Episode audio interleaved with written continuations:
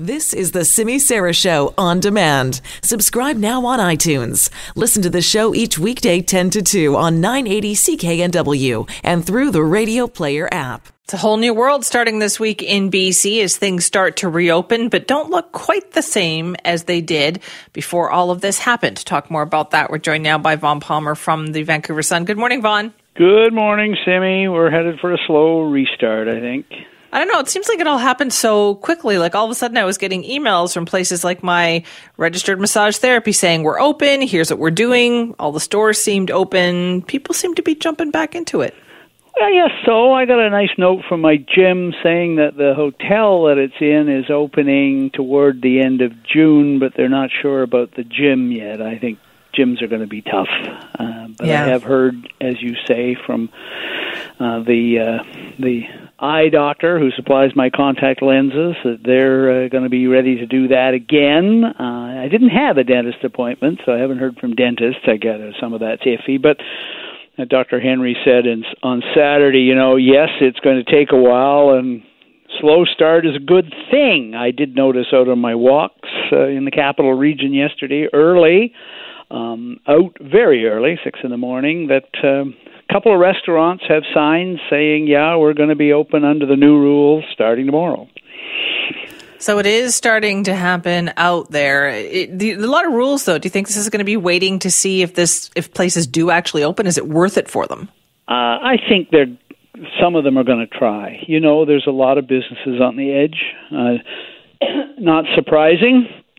Uh, carrying a lot of debt and wondering how they're going to pay the rent. So I think you're going to see them trying. Uh, the restaurants that have already opened for takeout, um, anecdotally, I hear some of them are doing okay. So, but maybe those are the ones that lend themselves to take out a little more. They're doing okay. But yeah, I mean, I think a lot are going to try. And again, Dr. Henry has said, look, it is going to be trial and error. This is not going to be perfect. You have the guidelines and the rules put out there by WorkSafe BC and in some cases by their own industries. Um, you're supposed to post your plan at your place so that your employees and your customers can both see them. There will be inspections, and to some degree, it'll be complaint driven, but you know, she also said, let's not get carried away. It is going to be even. It is going to be trial and error. And again, that's an argument for taking it slow and not expecting anybody to get it right the first day uh, in the first business to do it.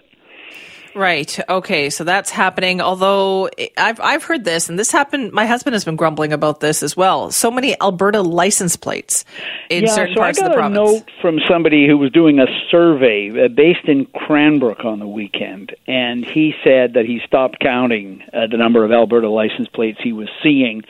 That is a popular place for Albertans. A lot of them have have places in the southeast of BC. And so he said he was seeing a lot of them up there. Now, the balance of that is initial reports here on the island and the Sunshine Coast. The weather did Dr. Henry a big favor. Everybody stayed home because Yeah. the weather wasn't all that great. I know uh, Willows Beach uh, in the capital region, which was very busy the previous weekend, was fairly quiet yesterday. So, um, you know, we're getting that. Uh, the Alberta one is an interesting one. So, when we first asked about, well, what about people coming in from Alberta? The initial comment from Dr. Henry was, well, I don't have the authority to stop people. There are mobility rights in the Canadian Constitution for people. It's not clear that a health officer can stop it. However, I will point out that that has not stopped other provinces from bringing in restrictions on border crossing from neighboring provinces. Yukon has done it. Uh, I believe Alberta has made it a rule that only Albertans are allowed in Alberta campgrounds. Saskatchewan and Manitoba have both brought in a form of border control. So it can be done. It may be unconstitutional and no one's challenged it. It may just be an emergency measure. But it's not clear to me that if BC, you know, had wanted to do this, they could have done it, but we didn't do it. Right. One of those things that we did kind of just leave alone, isn't it? Yes, yeah, they did. I mean, Dix has been asked about it a couple of times. Uh, Premier Horgan has been asked about it, and they said, "Oh yeah, you know, uh, Premier said, well, I talked to Jason Kenney, and uh, he agreed that Albertans should stay home, and I agreed that British Columbians should stay home." But clearly, a couple of other provinces and and Yukon as well thought, "No, we're going to do a little more than that." We we have brought in. I haven't seen them yet, but we're supposed to have them. The agriculture minister said they would be brought in. Uh, isolation uh, procedures and screening procedures for Quebecers who come to British Columbia to pick fruit and to work in agriculture. Uh, she said, uh, Lana Popham said those there will be rules for that. So right. they are screening them, but uh, there has not been any kind of blanket attempt to hmm. keep people from coming to British Columbia from other provinces. Um, the traffic is certainly down. But we are hearing reports now, Simi. I expect you're getting them as well. We're hearing about people in the Shuswap region. We're hearing about people in the southeast. Yes, we are. Uh, so, okay, so phase two starts tomorrow, right? Yes. This week, and I guess we have to wait. What is it like two weeks until we know how, how what the numbers are like before we move forward? Yeah, I mean, Dr. Henry said this as well that you know we want to go slow in this because phase three, which is supposed to start over the summer, is entirely contingent on how well it goes in phase two. We're not going to phase three uh, until we're clear, and it's 14 days and 28 days. So that's the incubation period is 14 days, and she's going to look at it after 14, and she's going to look at it after after 28. So uh, it's not clear yet. You know, she's not only saying we're taking it slow, but she's also saying we are going to monitor it carefully. The virus is still out there. She says that every day, and she says the the they expect some new cases. That's expected based on experiences elsewhere. The challenge is managing them, and the province has a plan to manage them. Um, they will have rapid response teams to deal with any outbreaks, with clusters. There will be testing anywhere there's a cluster, and they will be contact tracing. She says we have the resources to deal with that. The one question she hasn't answered, Simi, and she's mm-hmm. been asked it several times, is what's the threshold for going back? Yeah. She said we hope not to go backwards. We don't plan to go backwards, but she hasn't said how many cases it would take or how many clusters it would take to shake us up. All she said is if it doesn't go all that well, we're not going to phase three right away. Right, because like we also have the potential for schools reopening, right? What is that supposed to be? June first? So the schools start on June the first, and there'll be uh, they won't be a school that you and I would recognize from our school days. I know someone said, Palmer, were there even schools when you were young? I, you know. Anyway.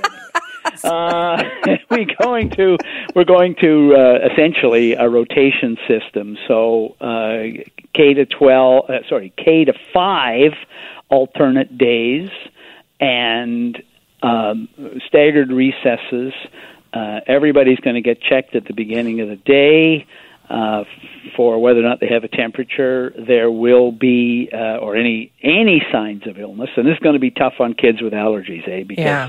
they're not going to try to distinguish. I feel uh, that. I mean, it is allergy season, right? Somebody pointed that out to Bad. me the other day, right? But she said, no, you know, we're going to err on the side of caution on that. Um, and then uh, six to twelve will just be uh, one day a week. But the idea is there to get them in and check and see how the online learning and all that is going. And really, they're saying, look, this is a trial run. It's a trial run for the fall. Come September, this is the way we're probably going to start back in September. It's voluntary for parents. If they don't want to send the children, they don't have to. It isn't voluntary for teachers, except if the teachers, of course, have symptoms or, or health issues. Right. Okay. So again, it just seems like a lot of waiting, right? People are anxious yeah. to get out there, but we'll know better in another probably week or so. Uh, yeah. I mean, it's going to be slow, and you know, we all have our fingers crossed in terms of. Yeah vaccines and maintaining our very low numbers and all that, but we could be living with this for a long time. We've got they're they're yeah. dogged right now by two outbreaks that they're still trying to figure out what happened. So the ICU in Abbotsford, mm-hmm. they've got cases there, and when she was asked about it last week, they said they haven't fully figured out where it came from. And another one that's pretty disturbing is a care home in Langley that was yeah. uh, taken off the list. It was announced that it had recovered from an outbreak. It's got another outbreak. So they've been asked about this, and you know they're they're studying it. Uh, studying isn't the right word. They're testing like crazy to see, you know, where did this come from, how widespread it is. Everybody gets tested and all that. So they've got lots of resources for that. She has rejected every time she's been asked about, well, how come our testing rate is lower than other places? And yeah. she said, I don't believe in random testing just for the sake of testing. I believe that we test where there's a risk, where there are symptoms, where there's likely that other people in the facility have right. the virus as well. So that's what they're doing. But those two, she said, there are still. It's not just that the virus is still out there. There are um, cases in the community which have not been fully traced yet, so they don't know where the actual outbreak came from. Right. Okay. Thank you for that, Vaughn. Bye bye, Simi.